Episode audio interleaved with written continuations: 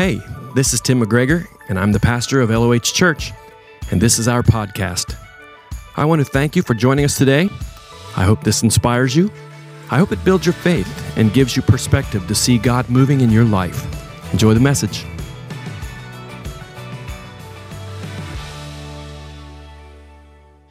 We are in a series called Old Time Religion, and this is message number two, which is a question Who will go for me? Let me just uh, review just quickly for those of you who are just joining us today for the first time.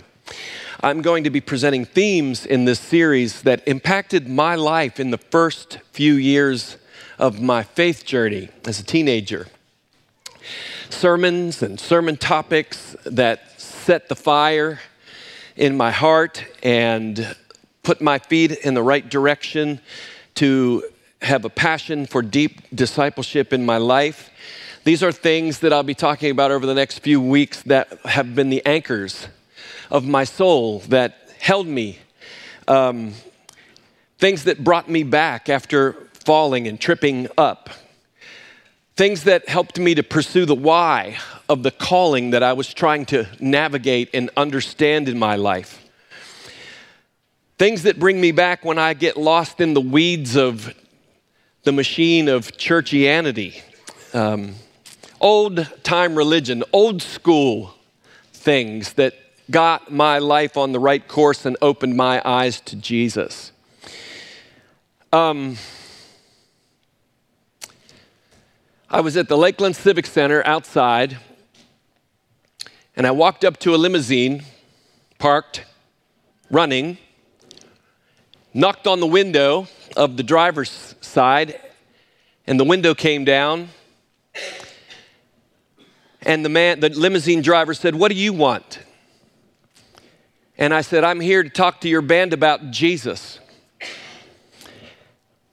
He was waiting on Ozzy Osbourne, Ronnie James Dio, and the rest of the Grateful Dead to be finished the concert, get in the limo, and go. About the time I began to talk to him about Jesus, a witch walked up next to me and looked at me in the face and said, What are you doing here? I'll tell you the rest at the end. True story. From the prophet Isaiah, chapter 6, starting in verse 8, Isaiah says, Then I heard the voice of the Lord saying, Whom shall I send? And who will go for us? Then I said, Here am I, send me. Lord, we ask you to do what you've already laid on my heart that you want to do, and that I would be totally out of the way, but would be in the way of the Spirit as a speaker, and we would be in the way of the Spirit as listeners. It's mind blowing to think how that through technology now, you can speak in real time and in your chronos you can make this time real some other time when someone's driving their car, listening to a podcast, when someone checks in on YouTube later. That time will be real time. Make every one of those times a time between you and us. In Jesus' name. Well, last week I talked about walking to an altar and what took place there. Well, I came home from that Wesleyan church I had been at the altar. And as I said last week, when I went to that altar, my great aunt, she was great, but she was my mom's aunt, so she was my great aunt. Her name was Jessie. No pastor came around me, no board member came around me, no prayer team came around me. My Jesus freak Aunt Jessie came around me. That's what I thought of her before that morning. And I was down on my knees crying and praying, and I said, Jesus. And she laid her hand on me, and here's what she said Get it all, Timmy, get it all.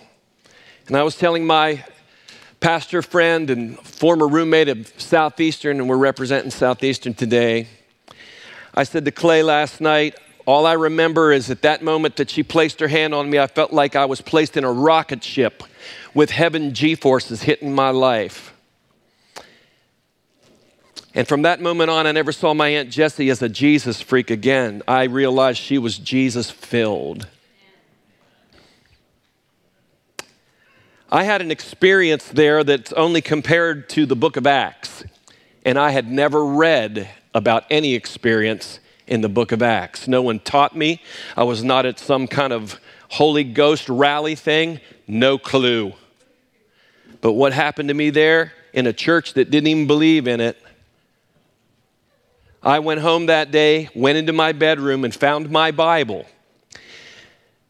It wasn't hard to find. It never moved. It was sitting on my shelf next to my big cabinet speakers from my stereo. Hmm? Anybody have those? Anybody now don't have any hearing because when you did your homework in your room, you laid between them? Huh? Yeah, baby. Only way to do it, only way to listen to DC 101 was in between the big cabinet speakers, listening to the Greaseman. Whoa. But as I was in my room, scriptures flooded my mind and started coming out of my mouth. Now, listen, scriptures that I hadn't even memorized since I was a little kid, maybe second or third grade. I didn't know what was happening to me except there was a God thing happening to me, and I'm telling you the truth. I opened that Bible and it said to Timmy McGregor from the primary class at Memorial Heights Baptist Church, signed by Millie Robinette and Violet Plummer, who were my Sunday school teachers at the time. Sonia's mom, Diane Higson, also became a Sunday school teacher of mine. And I remember Millie Robinette, Violet Plummer, Diane Higson, and a man named Les Benson who was a traveling salesman and he would sell gum and all kinds of stuff. And every Sunday school class as a little kid, he put a Bible in front of us and we read the Bible. And that wasn't exciting, but what was exciting about his class was he always threw out some kind of pack of gum or some kind of thing that we got for free. So we all looked forward to at least one thing every Sunday school class with Les Benson. My Bible was a King James Version, and I remembered that day trying to read the book of Matthew, and I got through the genealogies of Jehoshaphat and whoever was fat and all that stuff, and I didn't. And I didn't know. I figured, well, this Bible ver- version was good enough for Peter, James, and John. I guess it's in the Baptists. I guess it's good enough. I thought the only kind of people on earth were Baptists and Catholics. That's all I thought. You were either a Baptist or a Catholic, or you were an, ag- or an atheist. I didn't know there were all 743,000 different denominations. I had no clue. I was trying to read that and I couldn't understand it, and I prayed a prayer. I prayed, Lord, if you will help me to understand this. I promise you that the rest of my life I will tell everybody I can what you show me and say to me. And from that moment on, only because of God's choice, He led me through the wardrobe into Narnia when the Bible is open to me. I'm a person that's as normal as the next guy, and I mean I'm normal as the next guy. And I have problems, I have contradictions, I have storms, I have struggles. I even sinned once. And, and the thing about it is, I thought, I never want to do that again. No. I, I can sin with the best of them, at least I used to be able to do. Now I don't as much, but you know, don't mistake me for him, and don't mistake the gift in a person for the giver of the gift. One of the things I always try to do, and probably do it too much the other way, is, is try to blow up the idea that I'm the messianic promise and that all you got to do is let me pray for you and your transmission will get healed in your car. I don't know a thing about that. I don't want to be that guy. I don't want anybody to look. I want Jesus to be seen and Jesus to be heard and Jesus to be followed. Um, I live most of the time out over my skis. Most of the lessons I've learned in my life are through the mistakes I've made, and I've spent a lot of time on Dum Dum Street in my journey with the Lord. Just so get that straight. But with that said, I also know that by the grace of God, I am who I am, and I just want to be, I want to make full proof of my life. And uh, He put His hand on me to tell people uh, and to go and preach. That summer, I started attending Central Assembly of God. I said last week the pastor there, Ken Owen, was a, a soul winning pastor full of the Holy Spirit. And he preached one message one summer uh, from Isaiah 6, and it was this passage. And he was talking about the need to take the gospel to our city of Cumberland. This was 1980 something early. Um, and I'm sitting behind him in the choir. Um, and he was talking about the need to preach the gospel, take the message, who will go? Always a must. He said, The world is dying. And they had this, a lot of churches back then had bus ministries. All that was the hot thing, just like you know certain things now are the hot thing, and everybody does it, and guys get their TV screen behind them now, so they think they can be like Andy or whatever, and how people do the stuff. That was bus ministry, but there were people that really had it in their heart. God put it in their heart to do it, and we uh, Central had buses going all over the place, all through the town, and. Uh, uh, there were, there were leaders in the church that kept ch- challenging Pastor Owen on that. They'd say, Why are you so passionate about running buses, picking up kids in the north and the south and the west side of Cumberland? We're spending too much money to run these buses and the Saturday outreach. Old school. They, had, they used words like soul winning. Old school. I'm gonna tell you something. The old school is going to become the new cool in the new Jesus revolution. I'm telling you that right now. And I remember him saying that one of those guys said, Leave them, tell them, leave them alone, they're happy. And he began preaching and it was just that very week in the national news, a 13 year old boy killed his mother and stuffed her under the bed. And he said, Leave who alone? Who's happy? And as he began to talk about this passage from Isaiah 6, my heart just began to just beat, just beat, just beat. And he said, Who will go for us? And I said, Here am I, Lord. Send me. And I went off to Southeastern U. Sitting at Southeastern University, you'd hear missionaries preach that very same message. Who will go for us? Calling a new generation, a new generation of young men and women. And I ask this generation of young men and women, I ask you, under 30 years of age, who will go for us? Who is hearing this? After graduation, I uh, was a youth pastor in Tuscaloosa, Alabama, right outside of the right near the University of Alabama. And in that church, I was a youth pastor. I was uh, I was uh, a worship pastor, and I was a part of a of a college ministry on the campus of the University of Alabama, God's favorite school, by the way. Roll Tide. And if you don't believe that, get right with God, and you'll see things clearly. But we had a, we had a ministry, a street ministry there. Um, in the church, though, we started, uh, we, started reaching, we started reaching a big segment of the African American community in different parts of Tuscaloosa and bringing people into the church, filling the rows. And it, was a, it, was a, it became a multiracial, mostly racial black congregation, and God was really moving. And uh, I was invited to be a part of a board meeting, private board meeting with my pastor that I worked under, my friend, and the board. And some of these men were men that I highly respected, and I'll never forget it. That night, they looked at the pastor I worked under and they said, We love everything that's going on, but brother, what we need are some nice white families in this church. And I'm sitting there, Joe College, and I just, I couldn't believe what I just heard. I went back to my office and laid on the floor and began to cry. And I said, God, am I in 1950? What is going on? Get me out of here. It so upset me. I remember being in my apartment a couple days later, just feeling like, what am I doing here? What am I doing here? And I turned on a secular radio station, sorry, but I turned on a secular radio station and I didn't know this band. And, and, and all of a sudden I heard these words Don't believe the church and state and everything they tell you. Believe in me, I'm with the high command. Can you hear me? Can you hear? I'm singing. Can you hear? I'm kidding. I'm kidding. I'm kidding. I'm kidding. I'm kidding. It's my only chance.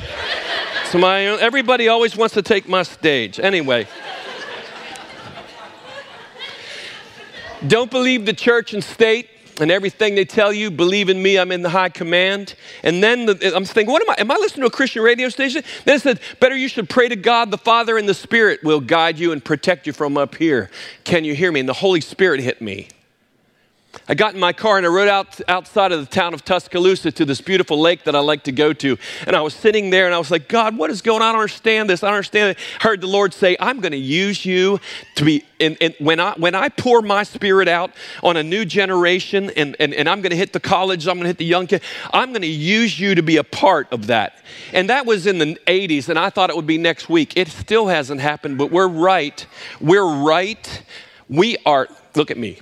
We are right on the cusp of it.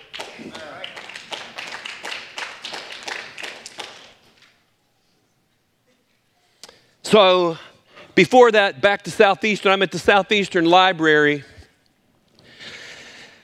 And uh, I like to read about preachers of the past, missionaries of the past, leaders of the past, and so I want to talk to you a little bit to thread this together echoes from the Dead Preachers Society. Echoes from the Dead Preachers Society. Um, John Wesley's the first one. I like John Wesley because I, the Lord got a hold of my life in a Wesleyan church. When I talk about that story about the rocket ship, I was in a Wesleyan church John Wesley said, Give me 100 preachers who fear nothing but sin and desire nothing but God, and such alone will shake the gates of hell. John Wesley, who is he? He's a dead guy. But during his ministry when he was alive, and he's still alive, by the way, he rode over 250,000 miles on horseback, which is an equivalent to 10 circuits around the globe at the equator. And he preached over 40,000 sermons, and most of them were outside because the Anglican church kicked him out because he was preaching the gospel. And he founded a method of training believers. It was then called a Methodist training. That's how the Methodist church was birthed.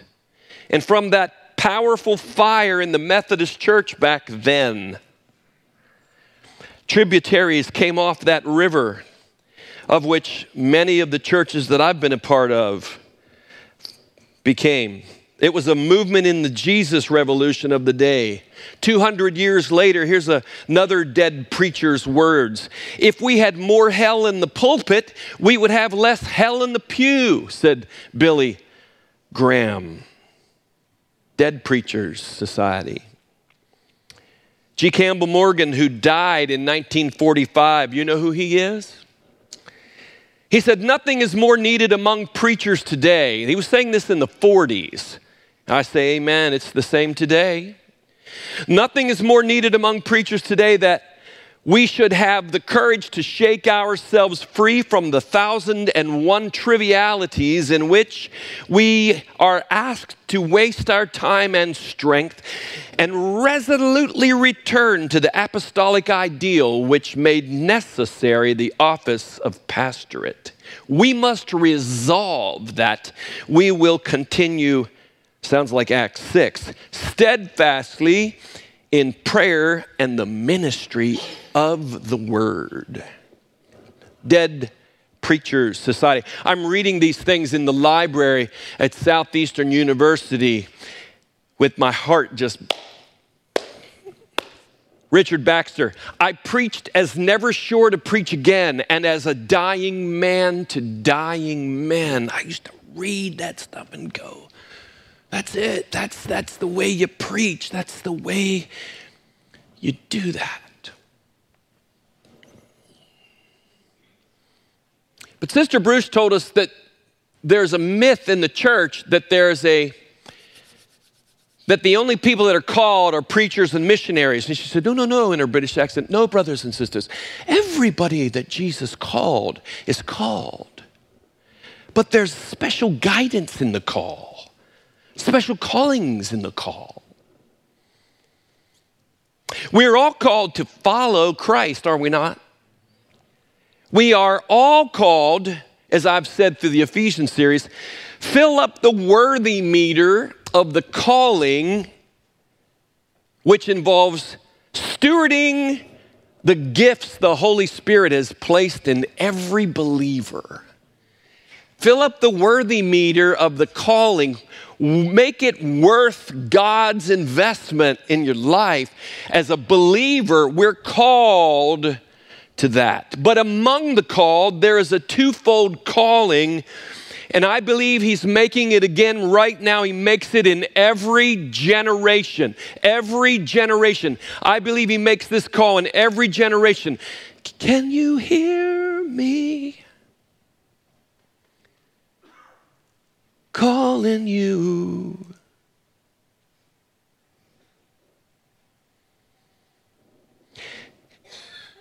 Can you hear the call among the called out?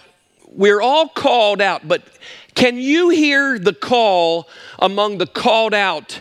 And this is not for everyone in the called of the people of God, but this is who I'm talking about. Mark chapter 3, verses 13 and 14. Jesus is speaking to all the disciples, multitudes of people listening to him. But Mark points this out. And when he went up on the mountain and summoned those whom he himself wanted, and they came to him, and he appointed 12 so that they would be with him and that he could send them out to preach. Summoned by Jesus among the community of the called to come to him, appointing them to one, be with him. Well, aren't we all with him? Yes, we are, but that's not that, that's the different. It's different. Alone with Him, away with Him, so He could prepare and teach you. Dead Preachers Society, E.M. Bounds says it like this A prepared heart is much better than a prepared sermon. A prepared heart will make a prepared sermon. And he sent them out to preach. Now, we're all Christians, all of us are commissioned to tell our story to tell our story about Jesus. When you read the Gospels, the people that were telling their stories were not the apostles. They were not who I'm talking about here. They were just people. They went around telling what Jesus did for them. Oh, what would happen in the world if every believer would have an up to date, Jesus is doing this in my life, and just tell the story. Tell the story. Tell the story. But in that story are those gifted to proclaim the word of God, like Paul, who explains that he had no option in the matter. Paul says it like this in 1 Corinthians. He says, For you see, even though I proclaim the good news, I can't take the credit for my labors, for I am compelled to fulfill my duty by completing this work. He knew that there was an assignment from Jesus on his life, and he had to fulfill it. And then he said, It would be agony to me if I did not constantly preach the gospel. You've read it where it says, Woe to me if I do not preach the gospel. And then he says, If it were my own idea, to preach as a way to make a living, I would expect to be paid. Since it's not my idea but God's who commissioned me, I am entrusted with the stewardship of the gospel whether or not I'm paid. One great leader told a bunch of us at a network meeting don't ask them to pay you what you're worth, son. You can't make a living off that.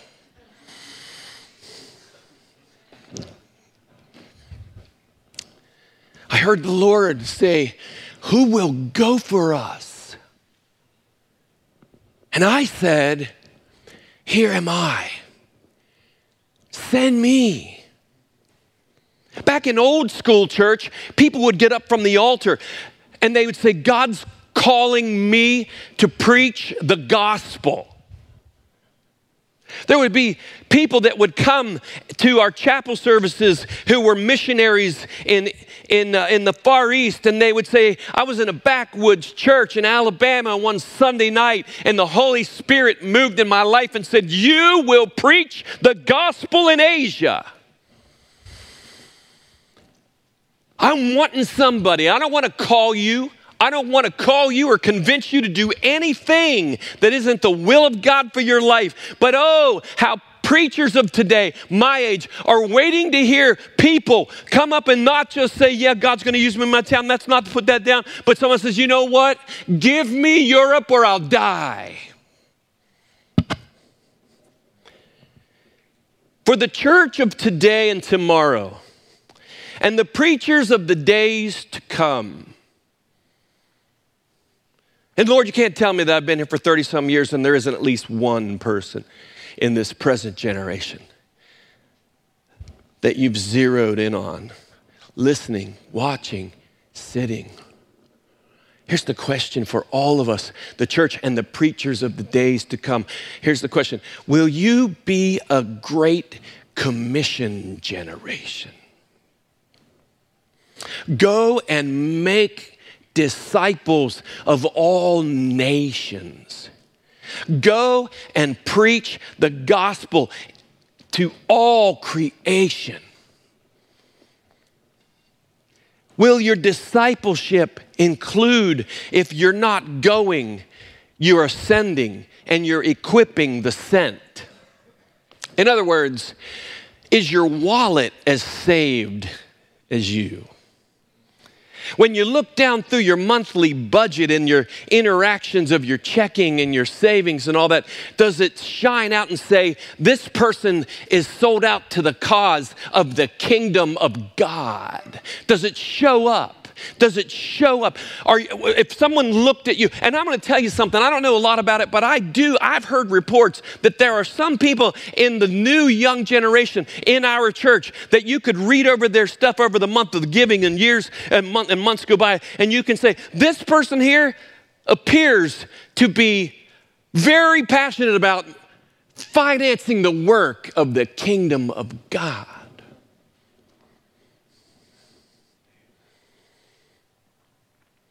Will you answer the Great Commission in this new generation? Will you shake off the selfie church and make it, I will serve your church?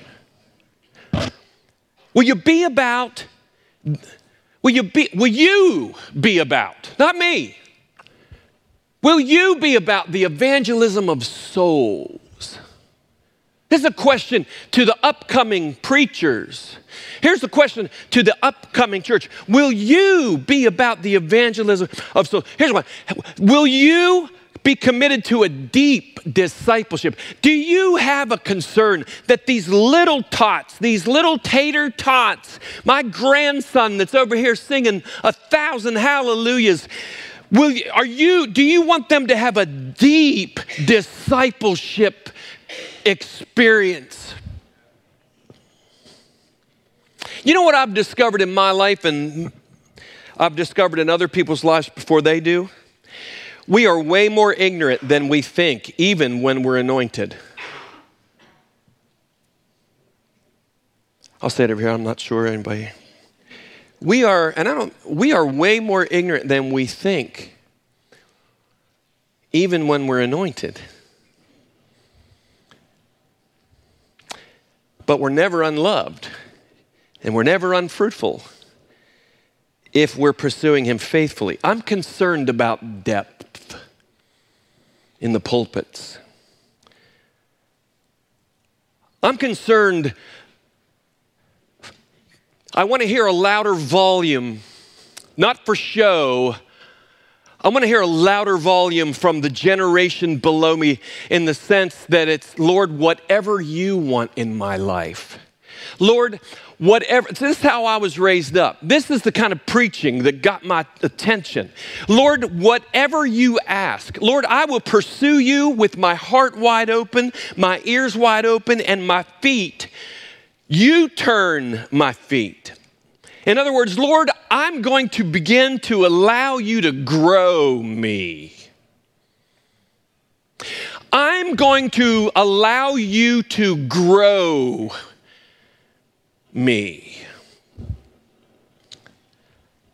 Don't get your deep from TV preachers. Search out the treasures in the wells of the dead guys. The dead ladies. Grow me.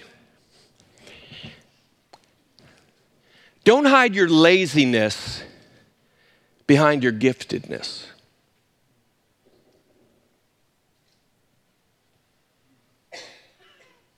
Absorb yourself in the scriptures, in prayer,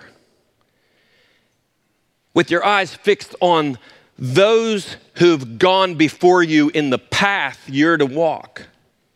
In other words, don't get your, your, your, your, your readings uh, of the depth of commitment you make from people who haven't let their nets down. Dead Preacher Society. To preach Christ is to feed your soul, to set it free and save it, and believe what you preach. Martin Luther. My, one of my favorite preachers is Bob Dylan. And Bob Dylan said it like this And I'll tell it, and I'll think it, and I'll speak it, and I'll breathe it, and reflect it from the mountains so all souls can see it. Then I'll stand on the ocean until I start sinking, but I'll know my song well before I start singing. Because a hard rain is going to fall. Lord, you can grow me in this. Lord, you can go me.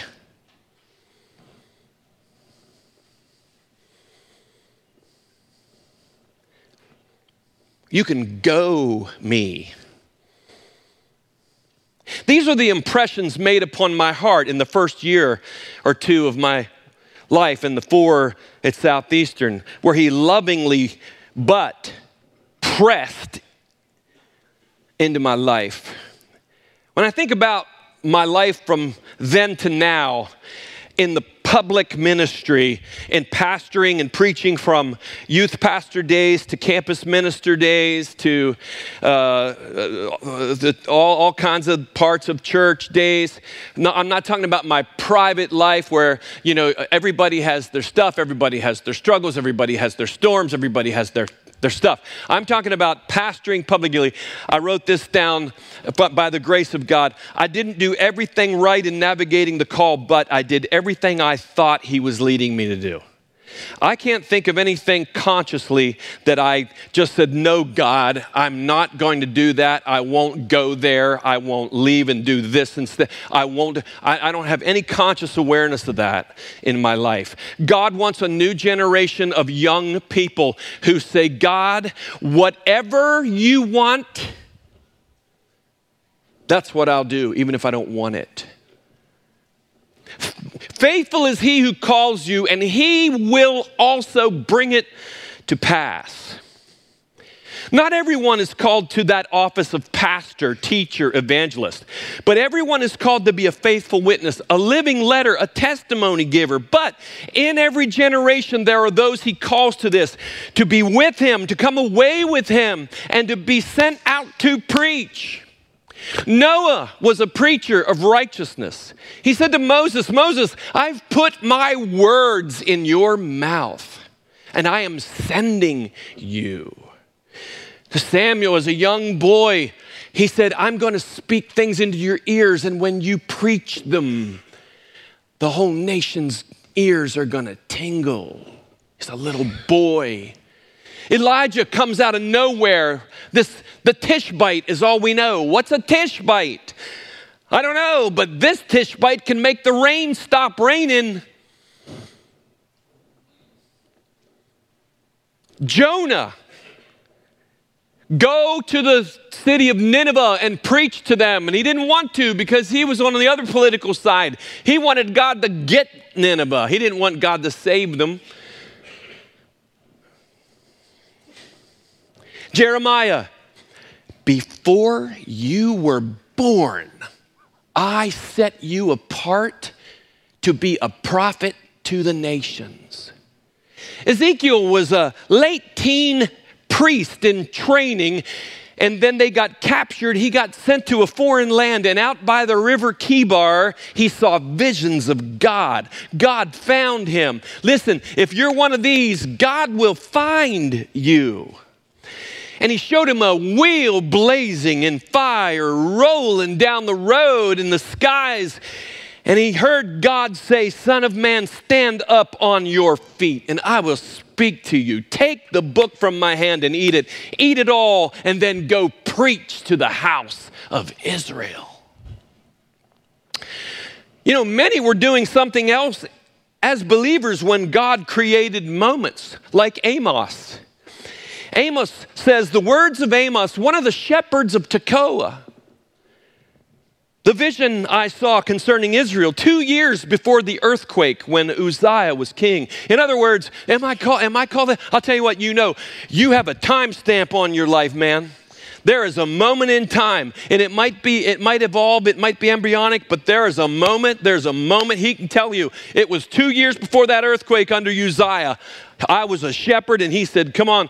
Later, he says, I'm not a professional prophet, and I was never trained to be one. I'm just a shepherd, and I take care of sycamore fig trees.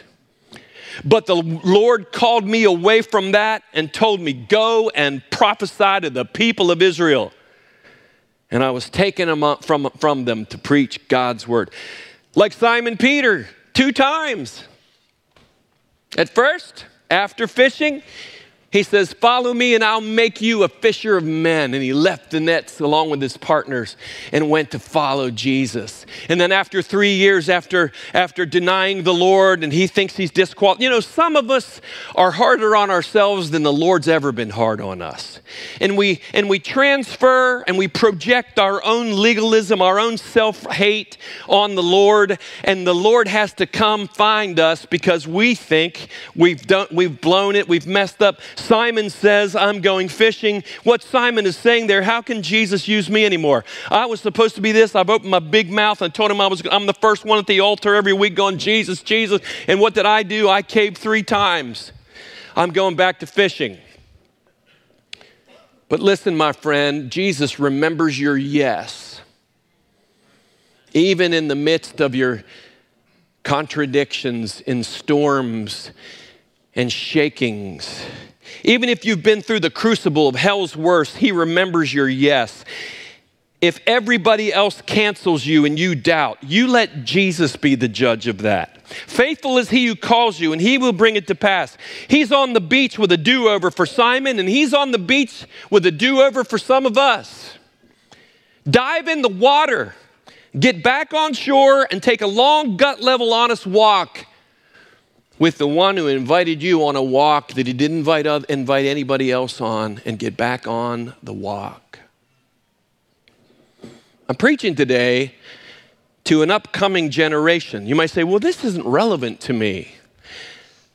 Well, it's very important that in every generation,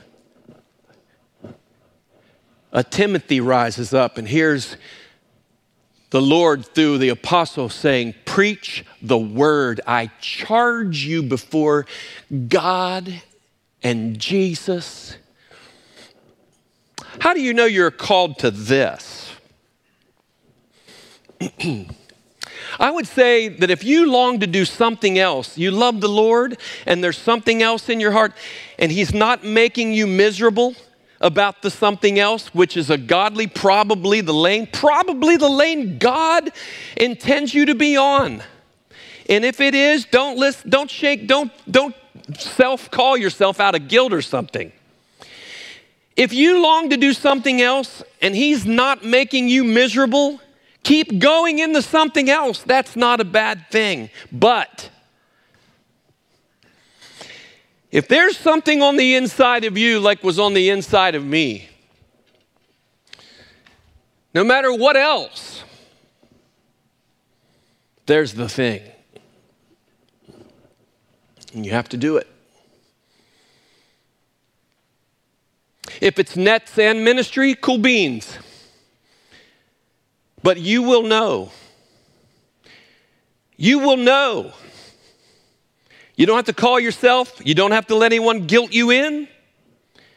Don't go study to preach if you're called to be a doctor or a singer or a teacher. God needs you where He wants you to be. But if you're a doctor, a singer, and a teacher, and the Lord's calling you, listen, friend, you must listen to the still small voice. There will come a day that you will realize if you're summoned, and there will be no doubt.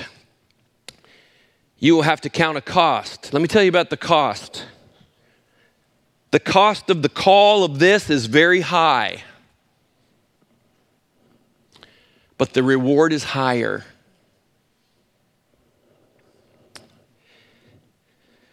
The prophetic preaching mantle and the next Jesus revolution that we're right on the cusp of. It's kind of like the Elijah mantle. He was going to be taken up, and, and, and, uh, and Elijah was directed to place a mantle on a new person. And then from that new person, it would go to a new generation. And Elijah was directed by God to go directly to a young man plowing a field for his father. Here's the passage. So he departed from there and found Elisha, the son of Shaphat, while he was plowing with 12 pairs of oxen before him. That means his father was very prosperous. Didn't just have a little broke down uh, sled with, a, with an old, you know, three legged donkey doing their best. 12 pair of oxen. This guy had a good job. He had life security. And Elisha comes to him and he takes his coat off, his mantle, and he places it on him, and then he just leaves. Elijah, it, it's not, it's not, my, it's not your, your purpose your pl- to, to go any further than that.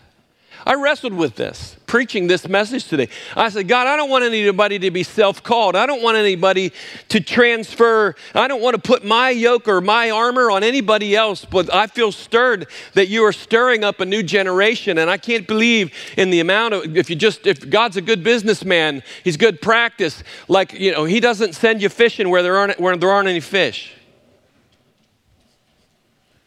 He doesn't send you fishing where there aren't any fish. So there's a reason I'm preaching this message. Who am I preaching to? Don't raise your hand. Elijah. And Elisha says, Please let me kiss my father and mother, and then I'll follow you. And I love this part. And Elijah says, Go back again, for what have I done to you? He's like, This has nothing to do with me. You, you, can, you can stay, you can plow, you can, you can stay the rest of Like Elijah's saying, This isn't between me and you at all. This is between you and God. Look at Elisha's response. So he returned from following him, took the oxen and sacrificed them, and boiled their flesh with the implements of the oxen, and gave it to the people. And he arose and followed Elijah and ministered to him. New generation. Young man, young woman. And I do believe in women preachers. Sorry. Read Acts. Did I lose you? Sorry.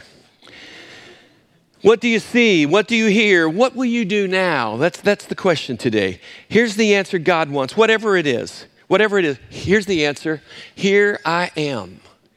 Send me. That message, that message came into my life. There's room at the cross for you. Here am I. Who will go for us? To me, it was literal going, being alone with the Lord, summoned by Him to come away, to be a part, to let what's happening in Narnia really become incarnational in my life, to take the ignorance that, uh, that uh, under the anointing and lay it down before God and be taught, be teachable, to pour the water on the hands of another and spend time and fight against that longing to get there and do and get in place because Jesus is coming tomorrow. Jesus is coming. I, I don't have time for the I don't have time for English lit class in junior year. I don't have time. I got to go I got to, that, that, God lets you buck up against that. He lets you buck, buck up. Amos. Well, let me, let me tell you, this one got to me. I remember, I remember sitting in chapel one day and just by myself, and uh, I read this, and here's what it, I don't have it in your notes, but here's what Amos preached. He, to, to the people of God, he said, What sorrow awaits you who lounge in luxury in Jerusalem and you feel secure in Samaria? You are famous and popular in Israel, and people go to you for help. How terrible for you who sprawl on ivory beds and lounge on your couches, eating the meat of flocks and the choice calves. You sing trivial songs to the sound of the harp and fancy yourselves to be great musicians like David. You drink wine by the bowlful and perfume yourselves with lotions. You care nothing about the ruin of your nation. Therefore, you'll be the first led into captivity, and suddenly all your parties will end. You heard that on TV lately? In your podcast? I was talking to my buddy last night who called expressing condolences about my mom, and we talked about the joy of heaven and the hope and all those things. And then we began to talk about things. And it's interesting how both of us are kind of going through the same thing in the Word and as pastoring direction and stuff. And we got talking about the old days, he and I, where we've been. But one of the things he said was uh, there, there are a lot of military people that attend their, his church and godly, solid, Bible, solid people who behind the scenes are saying, Pray, Pastor Clay. We're being military things that are taking place that we don't know about in the country, we're not told about. But it's dire and pray. This is, these are educated, solid, not flippy weirdo people. Solid military veterans.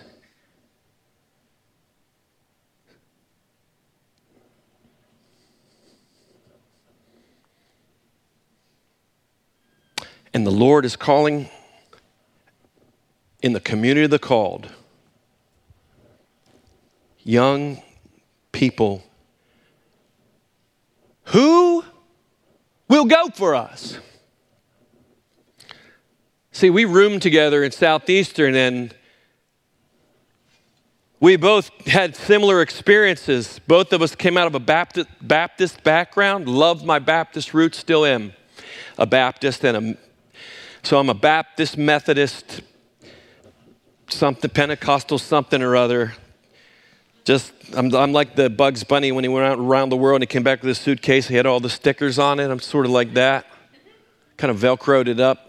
Um, but we were, we were talking last night about God, God's power on our life, and we'd go out to do things or go ice skating or roller skating or go and get a banana shake. I can't remember that cool ice cream place. But we'd just be going, going to church or whatever, and the Lord did so many th- things.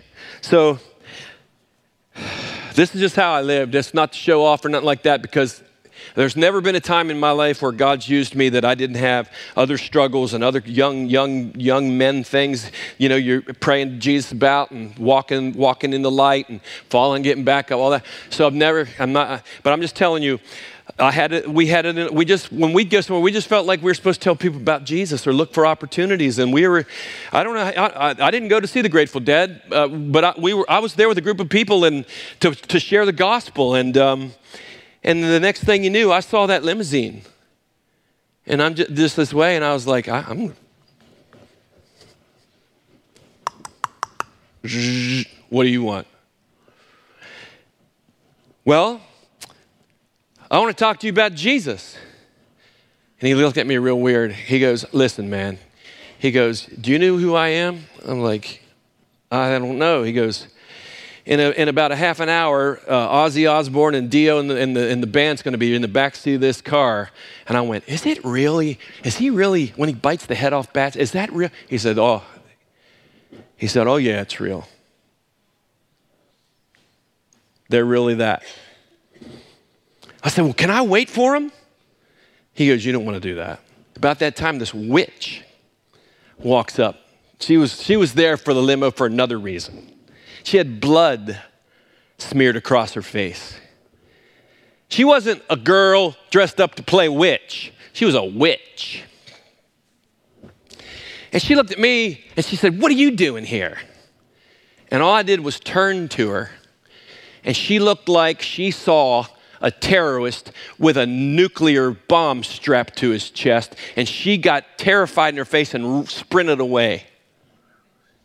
And that has nothing to do with me. That was the anointing of the Holy Spirit in that moment on that woman.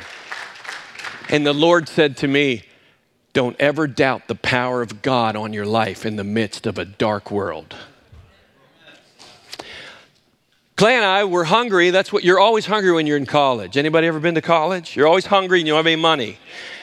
And I was good at using all my meal punches before the weekend, and then I didn't have anything to get any food with on the weekend. And so we became beggars on the, at the beautiful gate, sort of.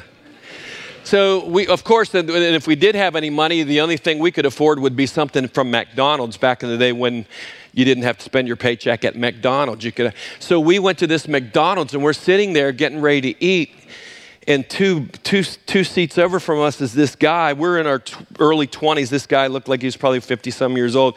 And he had his head down and he was cursing God, saying stuff, Jesus, and, and not like just cussing, but saying, and cursing him.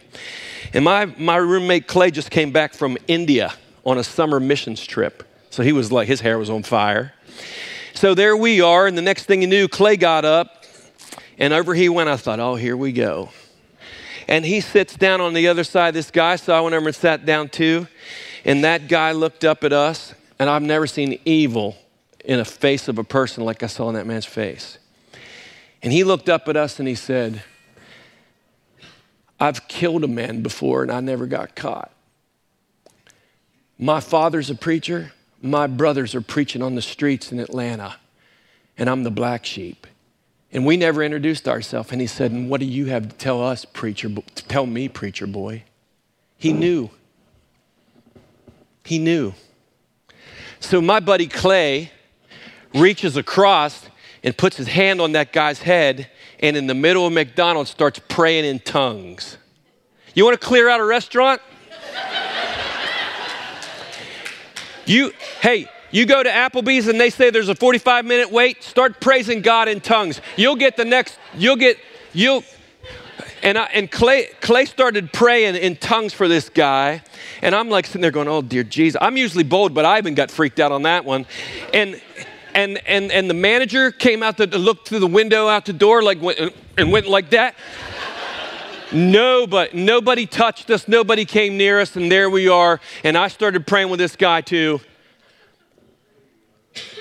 And in a matter of a little while, that guy looked up at us. He said, Why would God, the spirit on his life melted. And he started saying, Why, why, why would God want me? We, we took him out in the parking lot and we began to just share the gospel with him.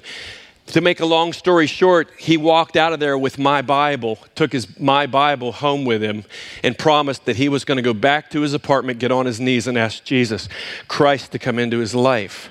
That's the kind of that's the kind of thing that I'm talking about. We have to be we have to be open to be led. We have to tell our story. We have to be on fire with the Holy Spirit.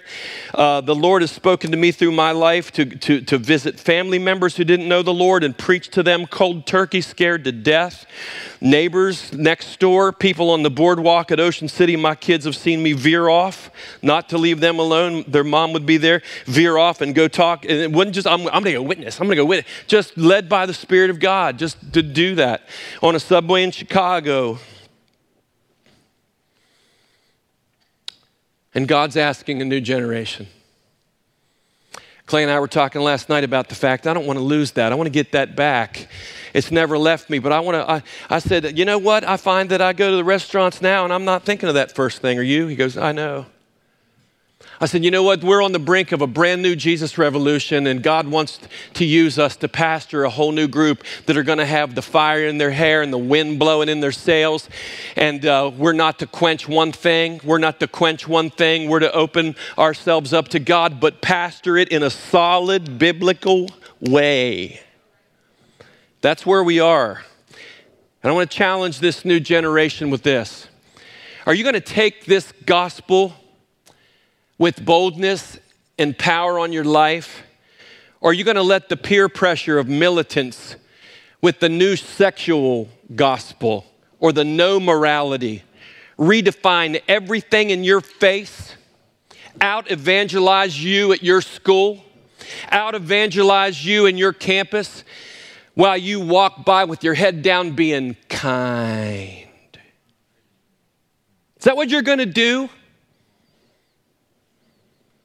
Is that what you're going to do?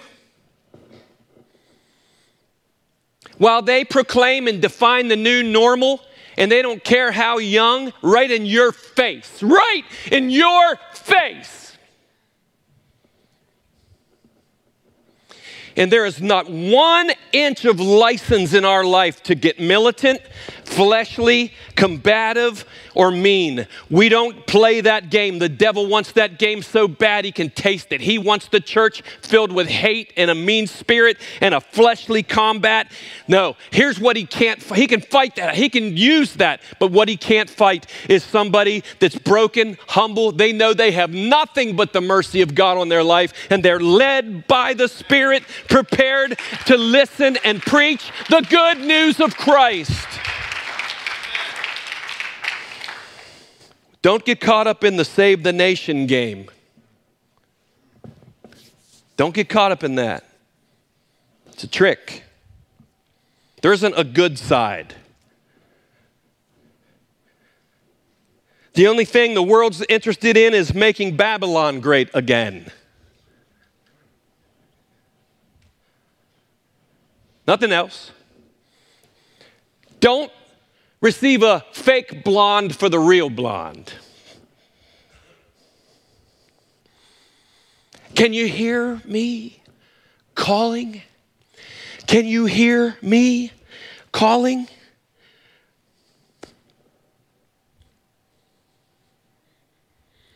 That line in that song where it says, Your sons and daughters will rise up and fight while we stood still. Can you hear me?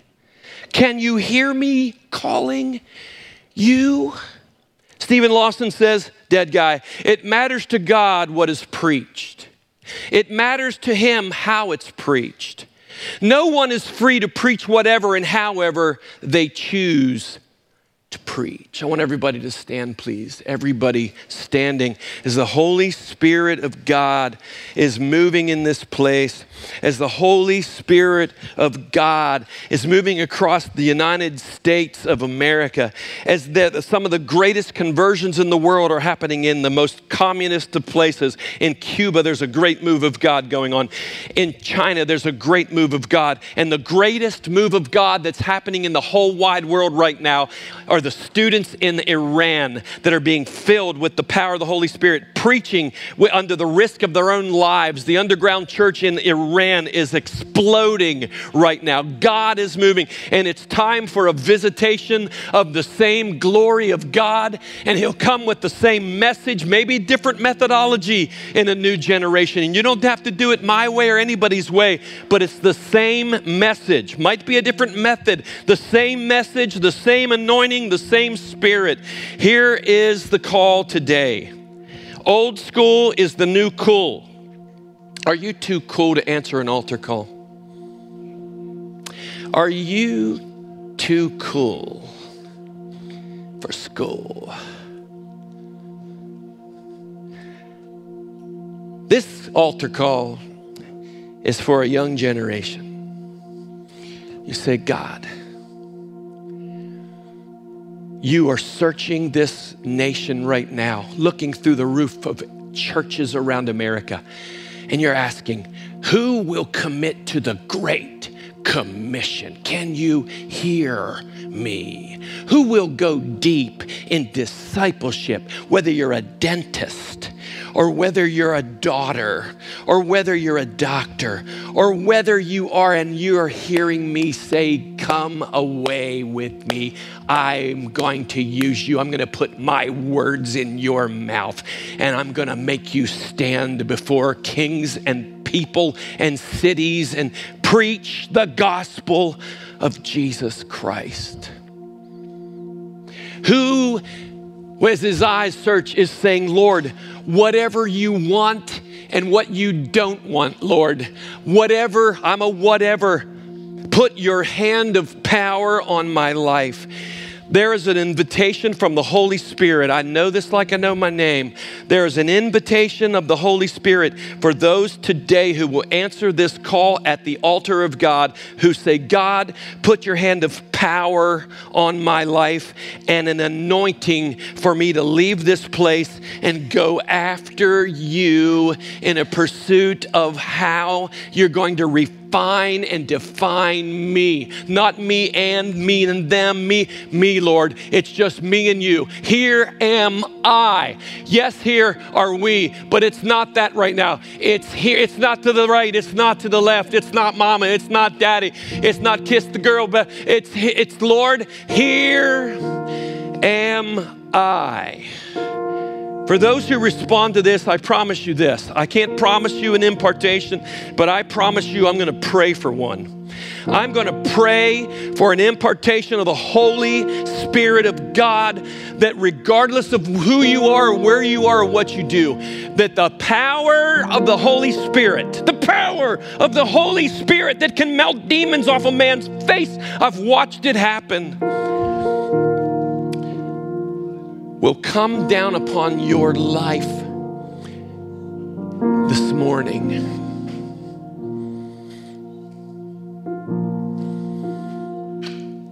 I was discouraged in Alabama, and I, my mother always, prayed. oh Jesus, my mother always prayed for me. My mom always prayed for me. She didn't know what was happening. And uh, she sent me a card. And it said, I'm praying for you. And I just want to encourage you. Nothing can harden the hearts of holy men like spending too much time close to those who handle holy things with unholy hands.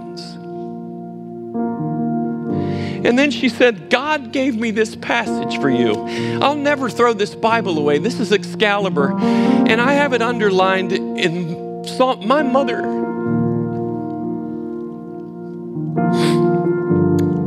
She said, Tim, this is for you.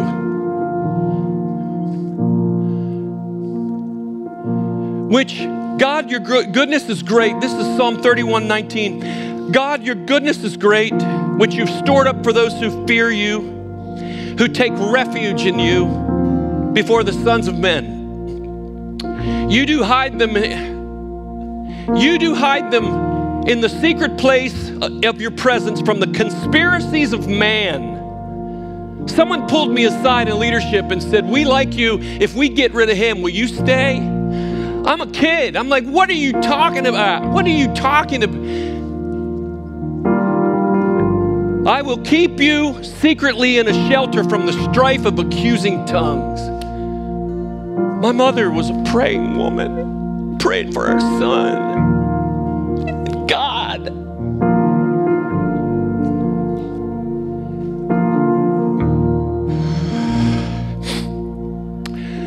Heavenly Father, I just I pray you'd put 10 times anything you've ever put on me without the junk part of me on people who hear you and answer you today. in Jesus' name. You must listen to the one who called you before you were born. There are people's lives that you've never met, you've never known, who are five years, 10 years, 20 years up the road, just as I. I didn't know you. I didn't know you. I've prayed personally with some of you, and if it wouldn't have been for my mother's prayers, my other people's prayers for Kenny McDowell back there, standing in the gap for me way back in the day, if it wouldn't be for people like that, you wouldn't know me, I wouldn't know you, and we wouldn't know moments like this. There wouldn't be a this, and there's a this because faithfulness of others' prayers and the power of God. Faithful is He who calls you, He will bring it to pass. He'll bring you along. He remembers your yes, even when you've stumbled and fallen and failed, and you've said, God, how could you possibly? He decides that. He remembers your yes. Make it real, make it deep, make it mean it all, and bring it to this altar today and let God put his power on your life. Draw them, Lord, right now. Draw them right now. Draw them right now. Give me that new wine. Give me that song. Come on, come on, come on. Hey, this is Pastor Dustin, and thanks for listening. If you live in the Western Maryland area, we would love for you to engage with us at one of our weekend services or weekday gatherings. For directions, service times, and information about our fabulous children's and student environment, please visit myloh.church.